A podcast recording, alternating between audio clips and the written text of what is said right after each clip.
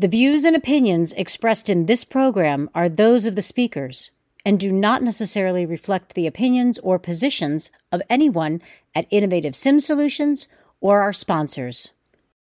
Healthcare Simulation Middle East is a 501c public benefit nonprofit organization registered in the United States. Its mission is to facilitate learning, advance knowledge, mobilize resources, and champion adoption of simulation based health science education. Healthcare Simulation Middle East carries out the mission through publications, content creation, and the dissemination of knowledge towards the simulation based health sciences education. Connect with them today.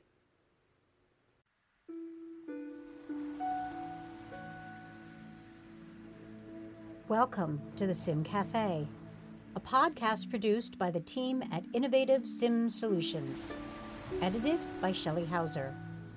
Join our host, Deb Tauber, as she sits down with subject matter experts from across the globe to reimagine clinical education and the use of simulation.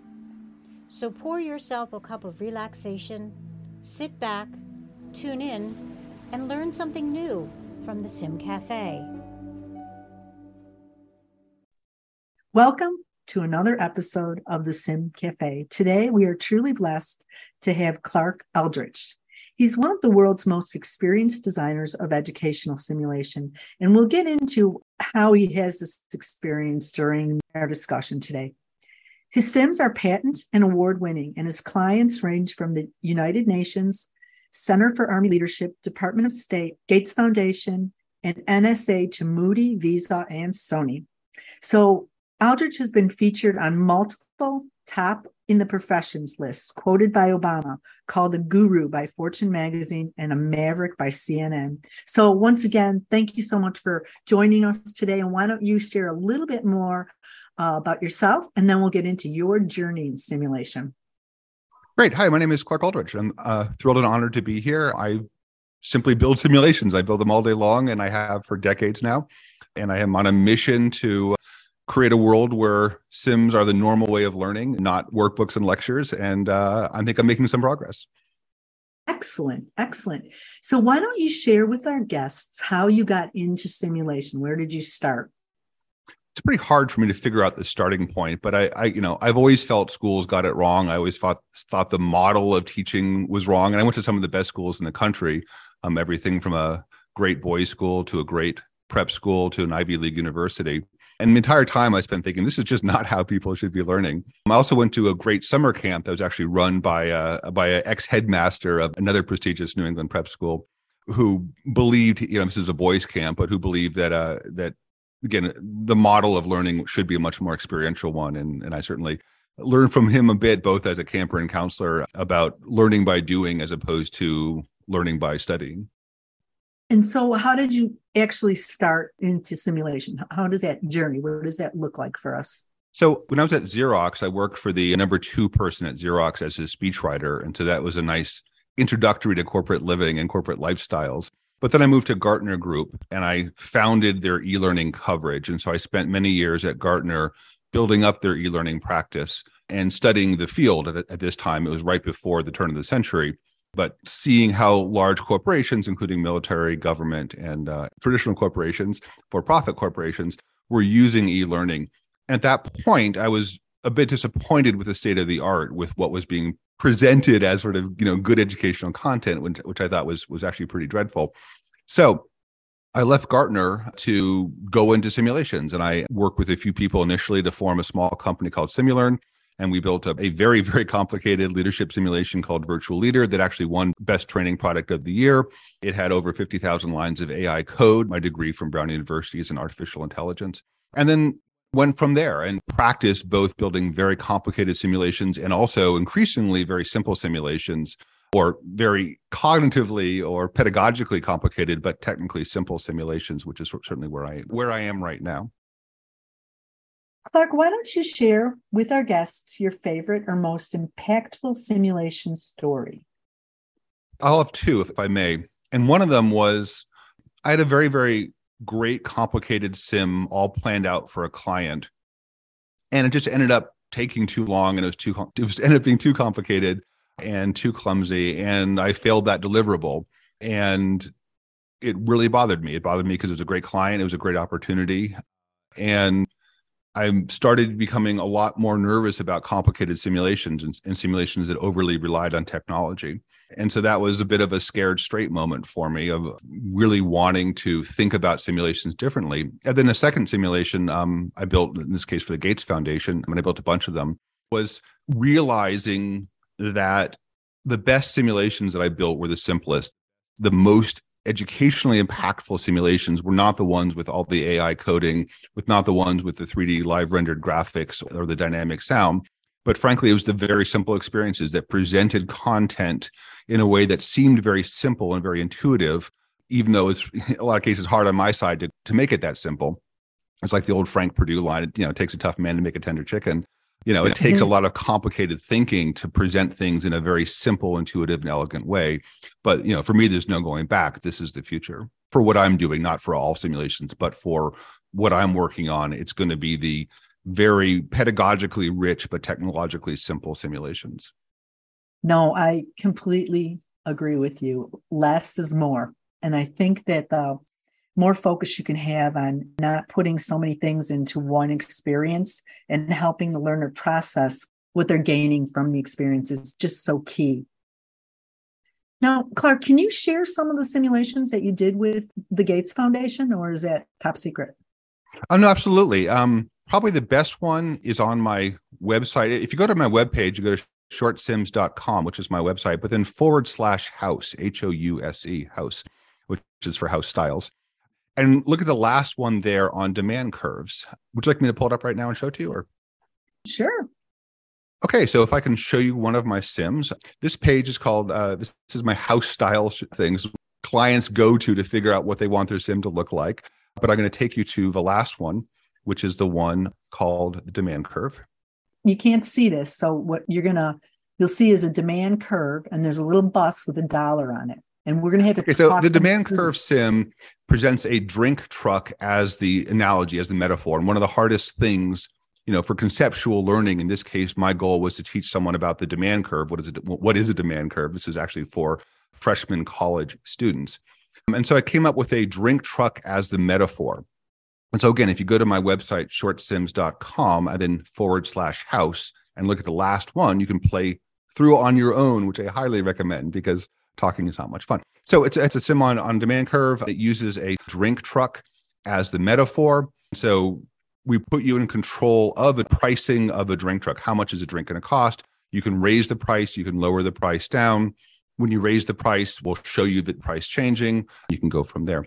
So the idea is let's present people with a very simple metaphor, a food truck that sells drinks, give people the ability to raise and lower drink prices, and then have a, a line of people and having that line of people who are waiting for a drink the metaphor for demand ah. so the more you know ah. so the more you raise the price the fewer the people in line the lower the price the more people who are in line as demand shifts up and down based on your price the other thing we're doing is showing you a graph, an actual demand curve, so that you can edit in real time, like in the old driving games, when you can drive and sort of see out your window in the big screen, but also see a little mini map in the lower right of the corner. We're also showing you a demand curve, and the demand curve itself, you know, will move based on what you do. And so you have these both these forms of feedback, both this model of a, of a drink drinks being sold out of a food truck, but also a demand curve. And then you can play with it. And then during the course of this thing, we allow you to experiment and almost teach yourself about demand curves. I, I love Socratic learning as much as possible. And then at the end, we have a little tiny, you know, say it's a test, but it's a little thing of saying, here's the challenge, create a situation where the demand equals seven in this case. Wow. Thank you so much for enlightening me. It's going to definitely help with my life. I like that on your website, and I'll definitely go and check it out and do it. And it seems like almost like a business, how to help someone with business it's a business direction, but it's not. I mean, there's, there's, you know, it, it's for Econ 101. So inherently, anything you talk about other than perhaps wealth of nations. It can go into macro or microeconomics, certainly, but it puts you in a in an action situation. Your point, though, is relevant, which is most of the time in most of the sims, it's all about doing something. You know, it's what are you going to do? In this case, you are raising and lowering prices. Maybe you're waiting for the sun to come out or or whatever. But you know, most of the sims that we teach are all, all about doing something. And I think it, it goes to, in my opinion, one of the problems with school, if you will. One of the, the reasons we sort of we sort of have a, a, giant problem in education, which some some may agree, some may not agree, but we do is that we're mostly focused on analytical skills. You know, here's a situation, analyze it and we're not nearly focused enough on doing skills. You know what is it like to be a leader? What is it like for george washington to have been a leader in his situation? What is it like to project manage? What is it what does it feel like to be innovative? What does it feel like to to have stewardship over something? What does it feel like to worry about security? What does it feel like to uh to to bring people in and motivate them and get them excited about doing something? All this stuff schools like just like shrug their shoulders and say good luck to you um, you know even though these are really important life skills and really important you know skills for control over our life whether we go into nonprofits or or academics or or corporations so there's I think as we, you know, someone once said the biggest problem with writing about sports is you can't use a sports metaphor. Um, you know, and I think, you know, we we do all of us who are involved in simulation design have to think about doing and what are our analogies and what are our, our, our microcosms for doing and maybe it's feeding fish in a fish tank or maybe it's growing a garden or maybe it's leading a team or something but you know we have to think about the lens of doing, not just the lens of knowing or analyzing or defining, which I think has been the old academic, uh, you know, standby for for far too long. Thank you, thank you. Where do you see the future of simulation going? What I've what I've been witnessing firsthand, I have many clients with whom I've been working for well over five or six or seven years. Um, and most of the time, those clients came to me saying, We want to throw a few Sims into our workbooks, or we want to throw a, a few Sims into our lectures um, to, you know, to make a point, maybe as a little assessment at the end. And every single year, these same clients have have said, let's do more Sims and less workbook and more Sims and less workbook. And right now, they're in what I'm calling a sim first mode, where they're saying the first, you know, we want most of our content to be delivered via sims. And if we have to do a little bit of workbook at the end to clean up in case there's some, you know, things we want to define, you know, fair enough. But this whole sim first philosophy is spectacularly interesting to me. So, you know, if you are going into a into a class, for example, the first thing you do is you play a sim, and you'll, you'll get things wrong, and that's okay. And maybe you'll learn from the wrong, and maybe you won't.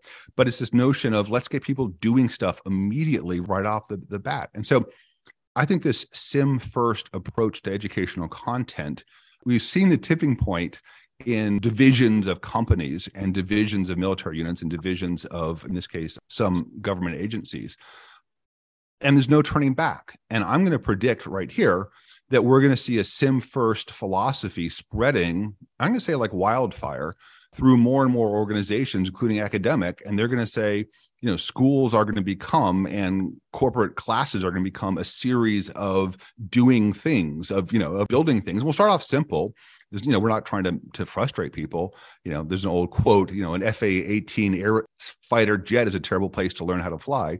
You know, so we'll we'll start off simply and we'll get more and more complicated. And so if you're going to medical school, as opposed to the first thing you're going to do is you're going to go through some basic simulations and not basic as in here's how to do introductory stuff but maybe some some basic philosophy stuff. You know, here's you're in charge of a hospital. What is your philosophy of parent of patient care? Or you're walking down the woods and you fall and you twist your ankle what's the first thing that you do or whatever and so we can we can present stuff abstractly we don't have to get down in the in the weeds immediately but we can allow people to make a few big strategic decisions and see what happens you know you hurt your ankle do you walk out on it or do you you know call for help? We don't have to get into the weeds but we can present these these basic things. And from these learning experiences we get richer and richer experiences. There's a philosophy of content which is you know the way to learn to do anything is to first do something do a simpler version of it. I completely agree with you. In fact i've been working with someone by the name of William Martin, and I'm going to be interviewing him. And he said a lot of the things like you, you're saying, and, and we were talking about see something, say something, right? That whole new thing where you, if you see something that you that's unsafe, you should say something. He's saying, see something, do something. Don't just say something, but actually make an action too, right? The human brain works by doing there's a experiment in psychology i'm sure you know of it where they have two kittens and, and these are kittens that have just been born and they have one kitten you know, they have a, gon- a gondola connecting the two and so one kitten can walk around and one kitten is is moved around but is you know is moved around on a gondola and it is only the kitten that associates action with visual stimulation that learns how to successfully navigate the world. This kitten with who's seeing the exact same thing, but who's just seeing it presented to the kitten, not through experience, ends up with a very messed up uh, optical system. So, you know, one is awful experiments, but nonetheless, it was done.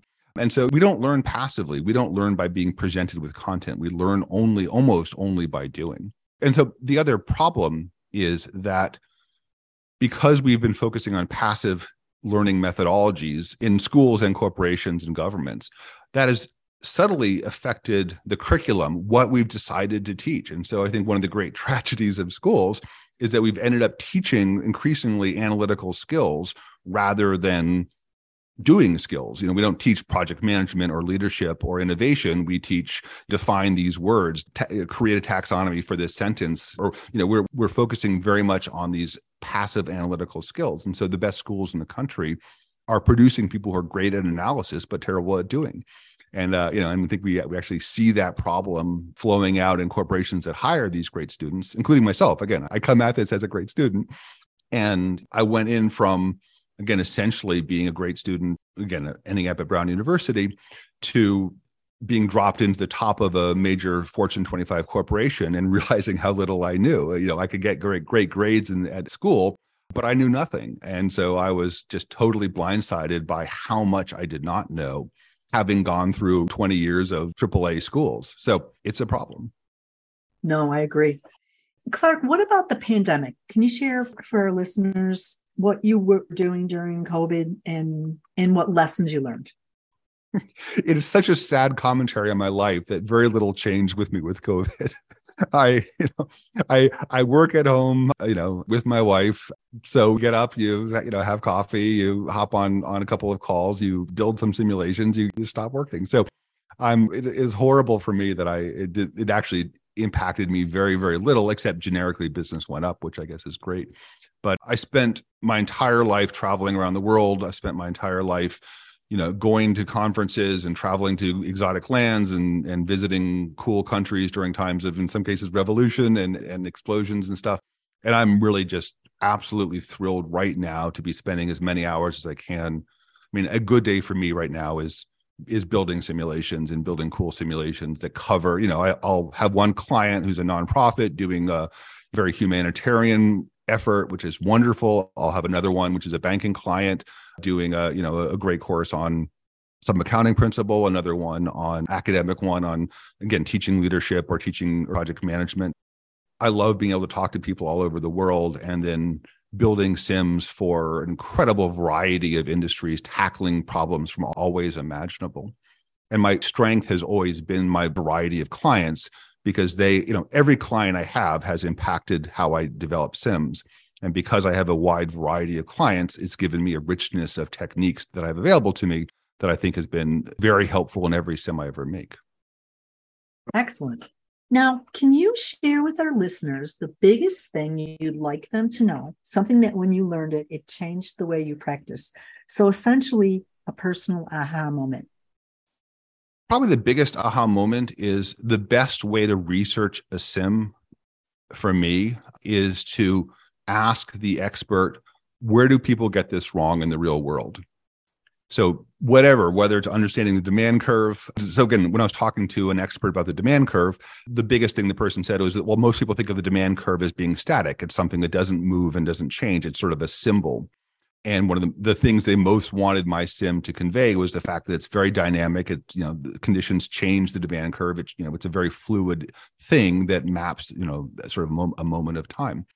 So it's all about where do people get this wrong? And so if you're doing a sim on, say, leadership, and it's, it's, a little vague, but you know, let's say it on on role modeling. So you know, a sub a sub bullet of leadership being role modeling. The question is, you know, where do people get this wrong? Why do people get this wrong? If it's such an important topic, where in the real world do people mess this up? And those themselves become the greatest building blocks for my sim. So a good sim might be eight or nine minutes long, which is you know has a very specific context to it you know you wake up in the morning and, and what do you do or there's an emergency what do you do but it's all about giving people the opportunity to make real world mistakes as efficiently as possible and then the ability to correct that to explain to them why why a mistake is a mistake. Uh, building a sim on socratic learning on, on socratic teaching for some for some teachers on socratic on, on teaching socratically. And one of the things that a socratic teacher if they hear this from a student they know that they've really messed up. And that is oh wow you're so smart. So if a student tells you oh wow you're so smart as a socratic teacher you know you've messed up you know in some cases it's what does what is bad feedback? You know if you're a, if you're again a leader at a meeting and you tell everyone hey go go take that mountain go take that hill and everyone says sir yes sir and, and, and runs out the door saying hooah that might you know that is was that like a great leadership moment or a terrible leadership moment? And so you know in, in a lot of cases that's like the worst thing possible because you're not getting you know you're not exploring the options or getting feedback or something. And so you know in a lot of cases we don't even know what failure and success looks like in the real world let alone how to read it or avoid the failures to go for the successes. So it's all that stuff I think is just what's so wonderful about sim design. Excellent. Now, is there anything that you want to ask me? What are you most scared about in this? You're you're focusing on simulations. What what keeps you up at night? What what terrifies you about about this area that you've dedicated a tremendous amount of your yourself to? I'm terrified for healthcare right now. I just feel like we've been doing the same old, same old. And there's just, you know, we should be focusing on wellness. We should be focusing on on health of the person. Um, I think that we are just absolutely our society's out of control with mental health, addictions, suicides on the rise, and just the polarization of the nation. So those kinds of things just keep me up. I try not to think too much about them, but try to think about every day what is one thing that I can do today that's going to make the world a better place, even if it's just a little tiny thing, right? Just one little thing. Here's a thought, and this may or may not work for you, but I believe one of the reasons for polarization right now is schools. I believe schools are the biggest culprit in the mess we're in right now. And the reason I believe that is because if we have, let's say, two people are attending the same school. One of them is great symbolic thinker. One of them is great at crunching numbers. One of them, you know, can spend hours and hours, and hours writing a computer program or reading a thousand pages and highlighting it and taking out their marker and going online and and, and researching. That's person number one. Person number two is really mediocre at all that, but is a great leader, is clever, is she's charismatic, she loves doing stuff with her hands, she loves building stuff, she loves solving people's problems. Uh, she loves rallying friends together to to do cool things. Which of those two people, you know, is going to benefit from the school experience? In most cases, it's going to be the dogged, analytical person who's going to get the A's, who's going to be praised as the, you know, the let's send you off to Yale or send you off to Harvard and this other person who is rather meh in that stuff, but who is again who loves getting stuff done and working and helping people and rallying troops. This person's going to probably be a troublemaker. This person's probably going to be uh, send this person off to community college or, or flunk them out and tell them to grow up and, and get a grip on life. And I think that's a spectacular problem of schools. The skill sets that we've chosen to reward it's not consistent with either the market value, the world value in terms of their the, the ability of people to contribute to the world. And so I think in my mind, if we can solve the simulation problem, because if you're building simulations, then you're starting to introduce the topic. I mean, sims, especially short sims, are Trojan horses in schools. And they allow content to be focusing not just on analyze this or read this and working and collaborating, all this stuff. It introduces a whole new language. And I believe that's going to help the world. That's going to solve one of this great toxic problems that we've all been that we've had to we're right now we're we're dealing with the the fallout of decades and decades of schools that have been McKinseyed over time, that have been, you know, Jack Welch McKinseyed over time in terms of being these incredibly narrow, highly analytical, highly unfair systems that have taught a lot of people that they're not part of society uh, who are great people. And again, I think that is the cardinal sin of our society at this point and it's also where i believe sims and short sims specifically can provide a necessary foundation they don't solve the problem but they provide a necessary foundation for fixing the problem that's one reason why i'm so excited about them thank you thank you great answer so i, I just want to let you know that read your comment on LinkedIn that this was a bucket list for you to get a mug. So I'm going to have to make sure that I uh, get I your that address mug. so that I can. I that mug. All right. Anything else that you want to share with our listeners before we conclude? Again, this is a, a massive topic. This changes civilization. And I would beg everyone who's listening to this to go to the page shortsims.com forward slash house and play through some yourself. You can't and and and and see on one hand how simple they can be and how elegant they can be and how pedagogically rich they can be. Because I think we way overcomplicate these things in a lot of cases and uh, from a technology perspective, but way underthink them from a pedagogy perspective. And we need to create new experts. I have spent, I think I added up like 30 or 40 or 50,000 hours of, of my life working on Sims and creating Sims. And, you know, the amount of nuance, the amount of the uses of coaches, the how long should they be, the length of feedback cycles, what is the minimum necessary to make them to make them good uh, and make them effective? How can we start measuring and assessing this new thing? What are the new topics that simulations can take that we could not do through traditional media? I mean this is such a spectacularly rich and deep world that we're just you know this is like gutenberg. We're opening up a revolution of media that can frankly change civilization and what it means to be smart and what it means to be educated and what it mean and, and again how can we solve this massive problem that we've created in terms of the haves and have nots in terms of those who are good at school and those who are not as well as just you know medicine. We can we can start thinking about a sim first curricula for medical school. We can start thinking about sim first for uh, continuing medical education. Medicine's always been ahead of the game a because it deals with people dying. So when people die people we, we spend more money when people are dying which is good. But also because it is ultimately a doing activity you know in the same way with the military uh, i think there's the sharp end of the sword has been spent on sim design. You know you, you wouldn't want a doctor who's not gone through a bunch of simulations but we can use simulations for everything. We can you know in terms of how do people work together? How do people problem solve together? How do you know all this stuff can be sim based and so I think a sim first world when it comes to education will will be transformational and I think we're all on the front edge of that. Fantastic.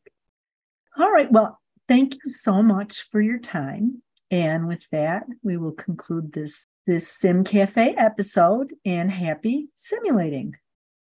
Healthcare Simulation Middle East. Connect with them on social media platforms or their website through publications and content creation to learn more about simulation health science education.